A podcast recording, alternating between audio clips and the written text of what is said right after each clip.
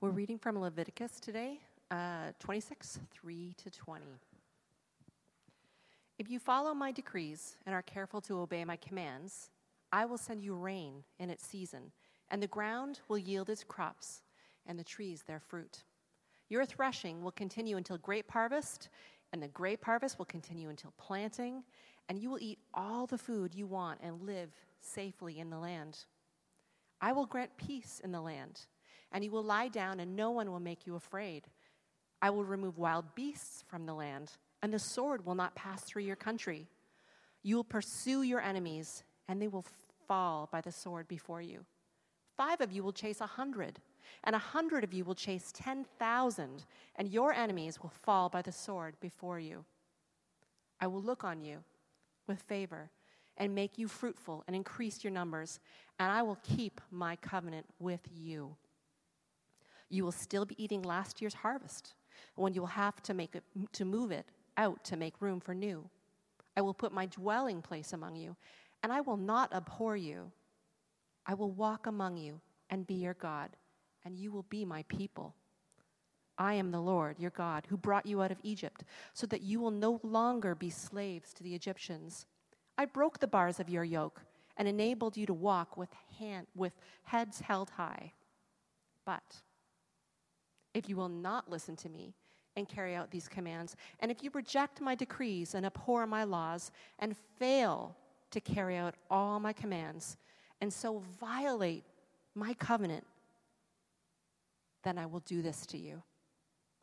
I will bring on you sudden terror, wasting diseases, and fever that will destroy your sight and sap your strength. You will plant seed in vain because your enemies will eat it. I will set my face against you so that you will be defeated by your enemies. Those who hate you will rule over you, and you will flee even when no one is pursuing you. If after all this you will not listen to me, I will punish you for your sins seven times over.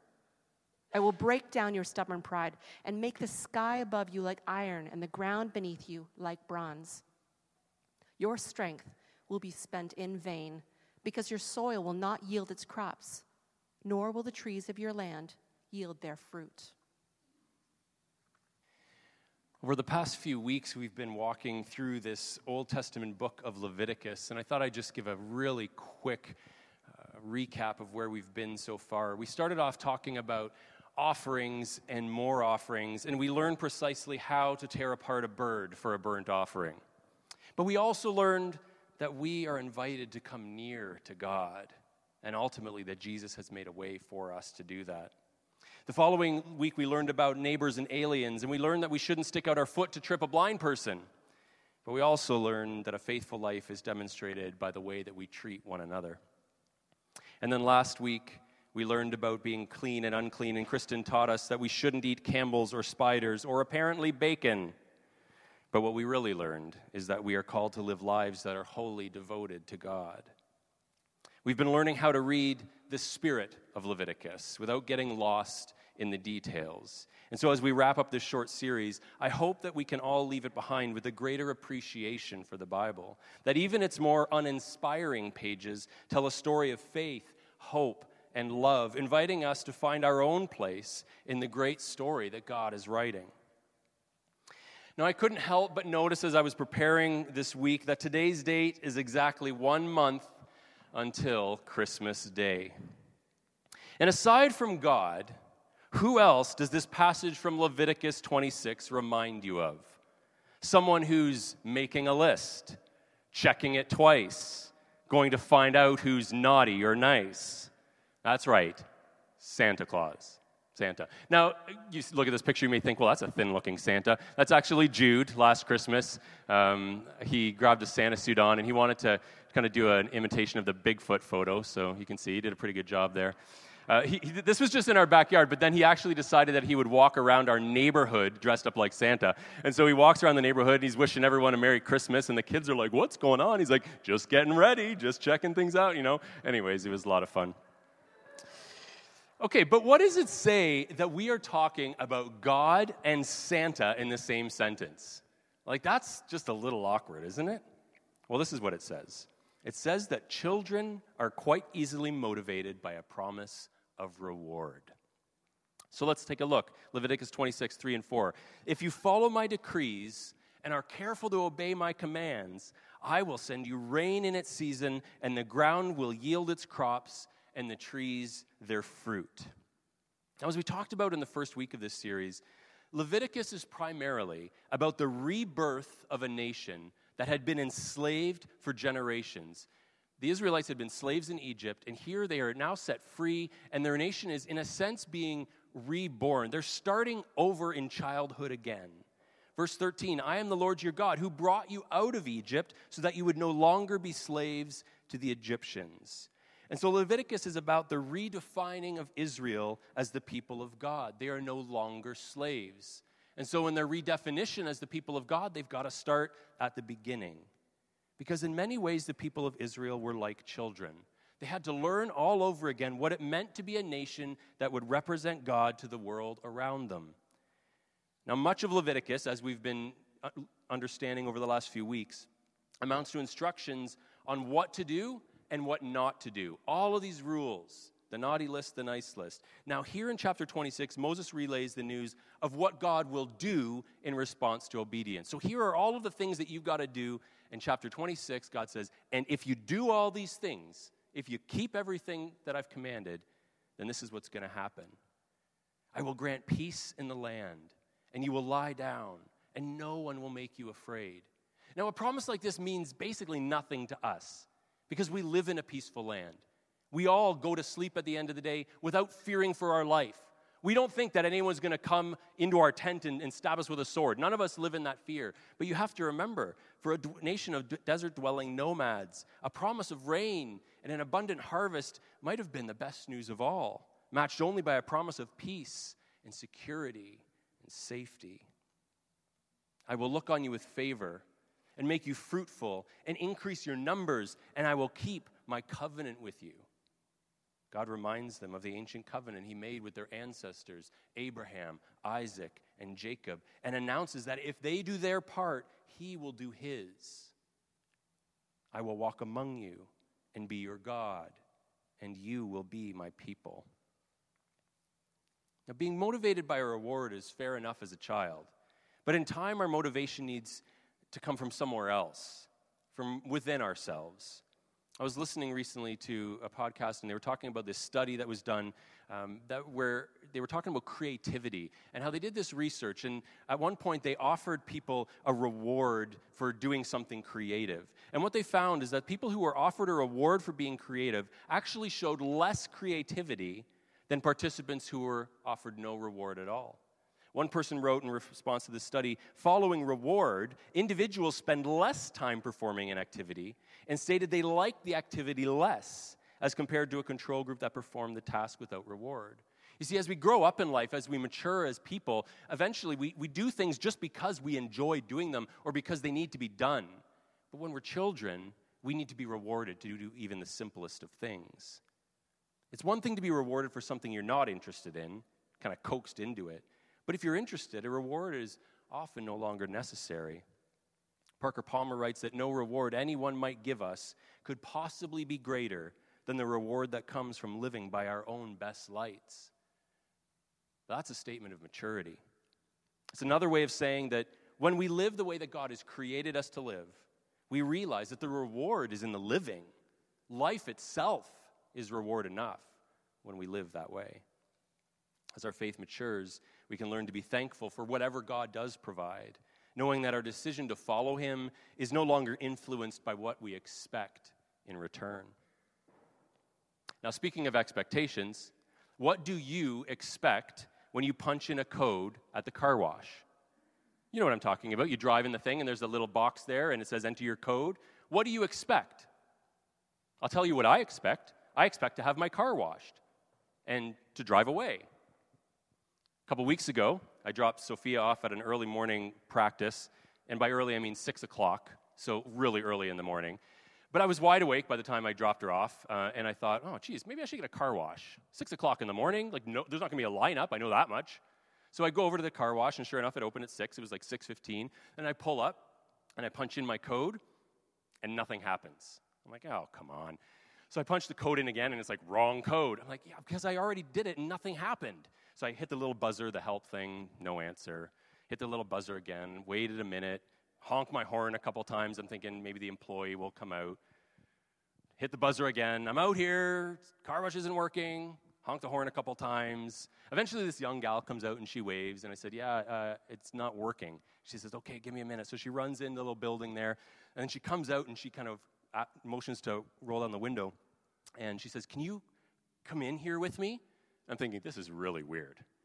So I back the car up because I couldn't open my door with the, thing, the thing there. And so I get out and I walk into this like building with her. And I'm thinking, is this like some weird setup or what's going to happen to me in here? Um, but as soon as I get in, she goes, oh, no, it's okay. It's okay. I got it. I got it. There was something that was stuck and, and I thought I'd need your help, but it's okay. So you should be good now. So I get back in the car and, sh- and sure enough, the thing rolls up and I begin to move forward. If you want like a really weird experience in life, go through a car wash without any water. Because that's what happened to me next.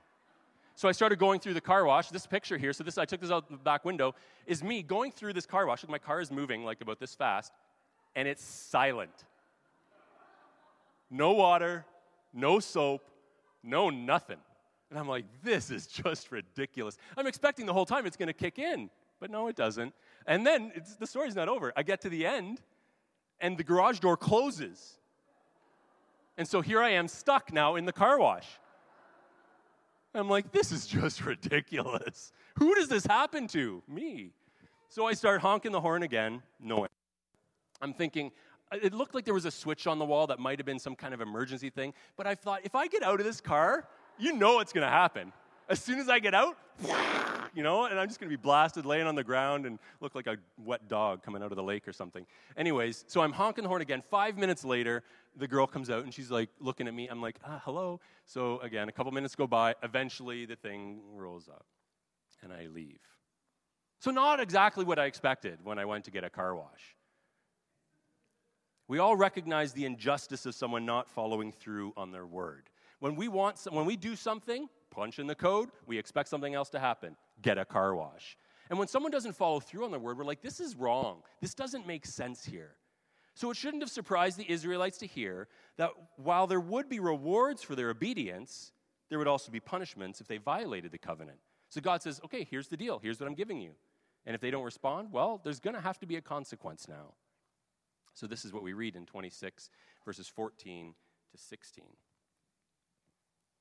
If you will not listen to me and carry out all these commands, and if you reject my decrees and abhor my laws and fail to carry out my covenants and so violate my covenant, then I will do this to you. Do what?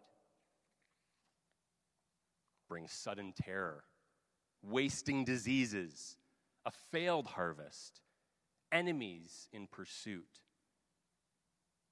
See, not many of us would have a problem embracing promises of blessing from God. But I bet the concept of punishment for disobedience is somewhat less appealing to us. Yeah, God, we're okay with the half of the equation that says if we do what you say, you're going to bless us. That's fair. But the part where you say if we don't do it, you're going to punish us, we don't like that. For some reason, we don't think that's fair. But our actions carry consequences. And that's not just Leviticus, it's not just the Bible where that happens, it's life where that happens. I read this headline this week Teenager loses his driving license after 49 minutes. It was a story out of Germany, and they actually posted on their social media. It says, Some things hold for eternity, some not even an hour. And this kid gets his license, and less than an hour later is caught going 95 in a 50. And the cops are like, Are you kidding me? There goes the license. Like, that didn't last very long. No, there are consequences to our actions. Driving is a privilege, it's not a right. Being God's people is likewise a privilege. Verse 18 says, if, all, if after all this you will not listen to me, I will punish you for your sins seven times over. God's like, if, if, you, if you don't listen, there's going to be this consequence. And if you don't listen again, there's going to be this consequence. And if you don't, if you just keep it up, I'm just going to have to punish you like seven times over. Now, if the promises and accompanying threats of Leviticus 26 sound harsh to you, consider how different they really are from what nearly every parent says to nearly every child. If you eat up your supper, you can have some cake for dessert, But if you will not listen to me, then you will not have any dessert.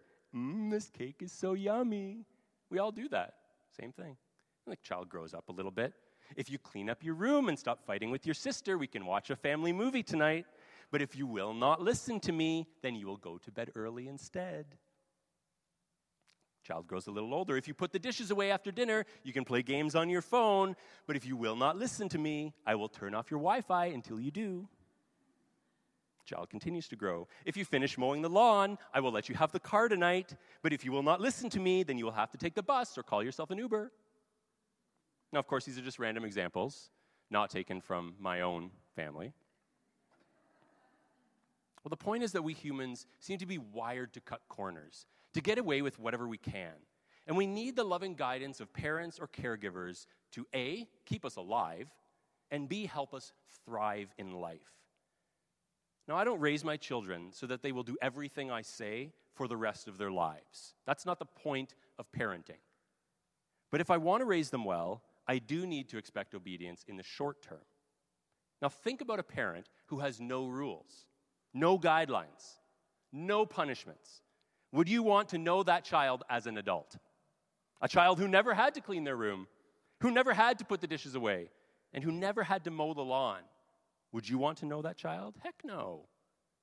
Maybe you do know that person, and now you realize why they are the way they are. You're welcome. But I suppose the key difference between these examples in Leviticus 26 is that in the passage we heard this morning, it's adults who are receiving this loving guidance. And when it comes to receiving loving guidance from other adults, well, we don't like that quite so much. It's like this card I found Dear mother in law, thanks for your recent visit. Your unwanted and unsolicited advice on how to run my own home is always appreciated. Dripping with sarcasm. Now, we don't like advice from adults. Once we are grown up, we don't want anyone else to tell us that there are consequences for our actions. These adult Israelites might have been content to be treated like children when it came to the reward side of the equation, but I'm sure they bristled when it came to punishment. Same chapter, verse 26, we read When I cut off your supply of bread, ten women will be able to bake your bread in one oven, and they will dole out the bread by weight. You will eat, but you will not be satisfied. You may be able to scrape by if you live this way, but you'll never be satisfied. When we neglect God and fail to live as we were created, we will never be truly satisfied. The thing about these threats of punishment is that God doesn't actually need to follow through. Gautama Buddha said, You will not be punished for your anger, you will be punished by your anger. And I think a lot of us know what he's talking about here. A life lived over against the commands of God, it self destructs. And it also impacts other lives. Not only does it destruct itself, but it, it ruins the lives of the people around us too. N.T. Wright said, When humans fail in their image bearing vocation, the problem is not just that they face punishment, the problem is that the Creator's plan for His creation cannot go ahead as intended. So there are natural consequences to our not living the way we've been created to live, but it's not just us that we affect. Remember, the blessing of Israel was only one step along the way to a global blessing. That was why God called the people unto himself. Not so just he could take care of them, but so the whole world would be blessed. And so, in a sense, by their disobedience, it punished themselves, but it also punished all kinds of other people who they were supposed to be a blessing to. Thomas à Kempis wrote many years ago For a small reward, a man will hurry away on a long journey. While for eternal life, many will hardly take a single step. Now, Leviticus presents us with a challenge and a choice. The challenge is to live a life wholly devoted to God. And the choice is whether we will accept the challenge or not. When I think about my own journey of faith, there was a season when I, like the Israelites, probably needed God to be up there doling out punishments and rewards. I think there's a, a stage of life, like when I think back, I think I kind of needed that motivation the threat of punishment or of disappointing God, the, the promise of some kind of reward if I did what was good. I think it was probably a good thing for me to think about God in that way when I was kind of young in my faith. But over the years, my understanding of who God is has changed. And this Santa Claus version of God, who is up there giving out rewards and giving out punishments, well, it's faded away. And it's being replaced on an ongoing basis with a more experiential understanding of God as the one who is with us, which is a, what we're about to celebrate in the season of Advent. The virgin will conceive and give birth to a son, and they will call him Emmanuel, which means God with us. In Leviticus, God revealed himself as a punisher and a rewarder. That was how he dealt with his people in their infancy. That was the milk he fed them. In Jesus, God revealed himself as God with us. That's solid food. That's meat. So it's a good thing, maybe, for us to drink kind of the milk of the punishment and reward idea of who God is for a while.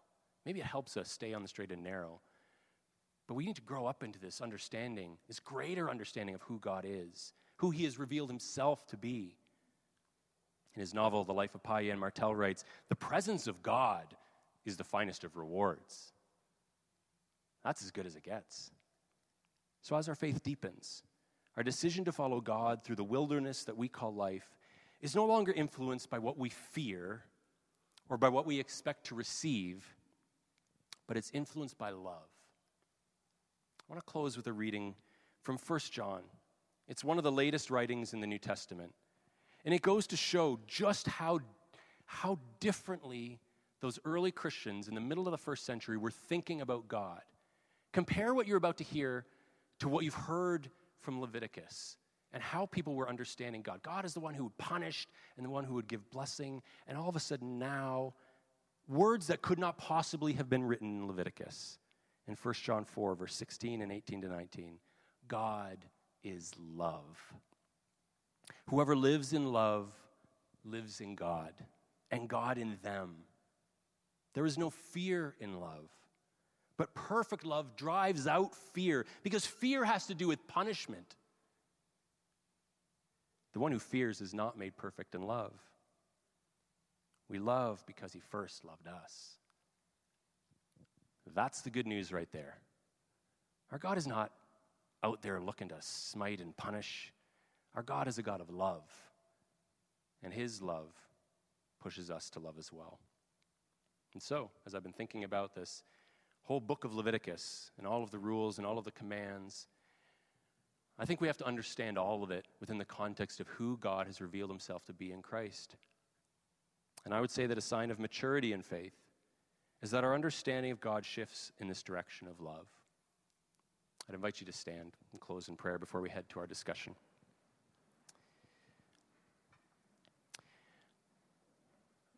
Lord, we can learn so much about how you have interacted with this human race that we are a part of through the pages of Scripture. And even in a book like Leviticus, where many of us would avoid it because it just seems so foreign, it talks about things that really, uh, it's, that apparently have nothing to do with our lives. But as we've been learning God, it has a lot to do with our lives. There's some incredible things that we're learning through this. So, God, I pray that you would continue to help the words of Scripture come to life for us. And I pray that you would continue to reveal to us who you are. And that maybe if some of us have found ourselves stuck on on milk, stuck on a version of you where, where we think it's all about punishment and rewards, that we would, we would listen to this story, the good news of Jesus, God with us, you coming down, you being willing to take the punishment on yourself, because that's not what it's about. And so, God, we're grateful for the message of love, for the author of forgiveness, the offer of new life. And I pray that as we gather around tables today, that we would use this time to encourage one another, to challenge one another, to press one another on as we continue to mature in this life of faith together as a community. With thanksgiving, we pray in Christ's name. Amen.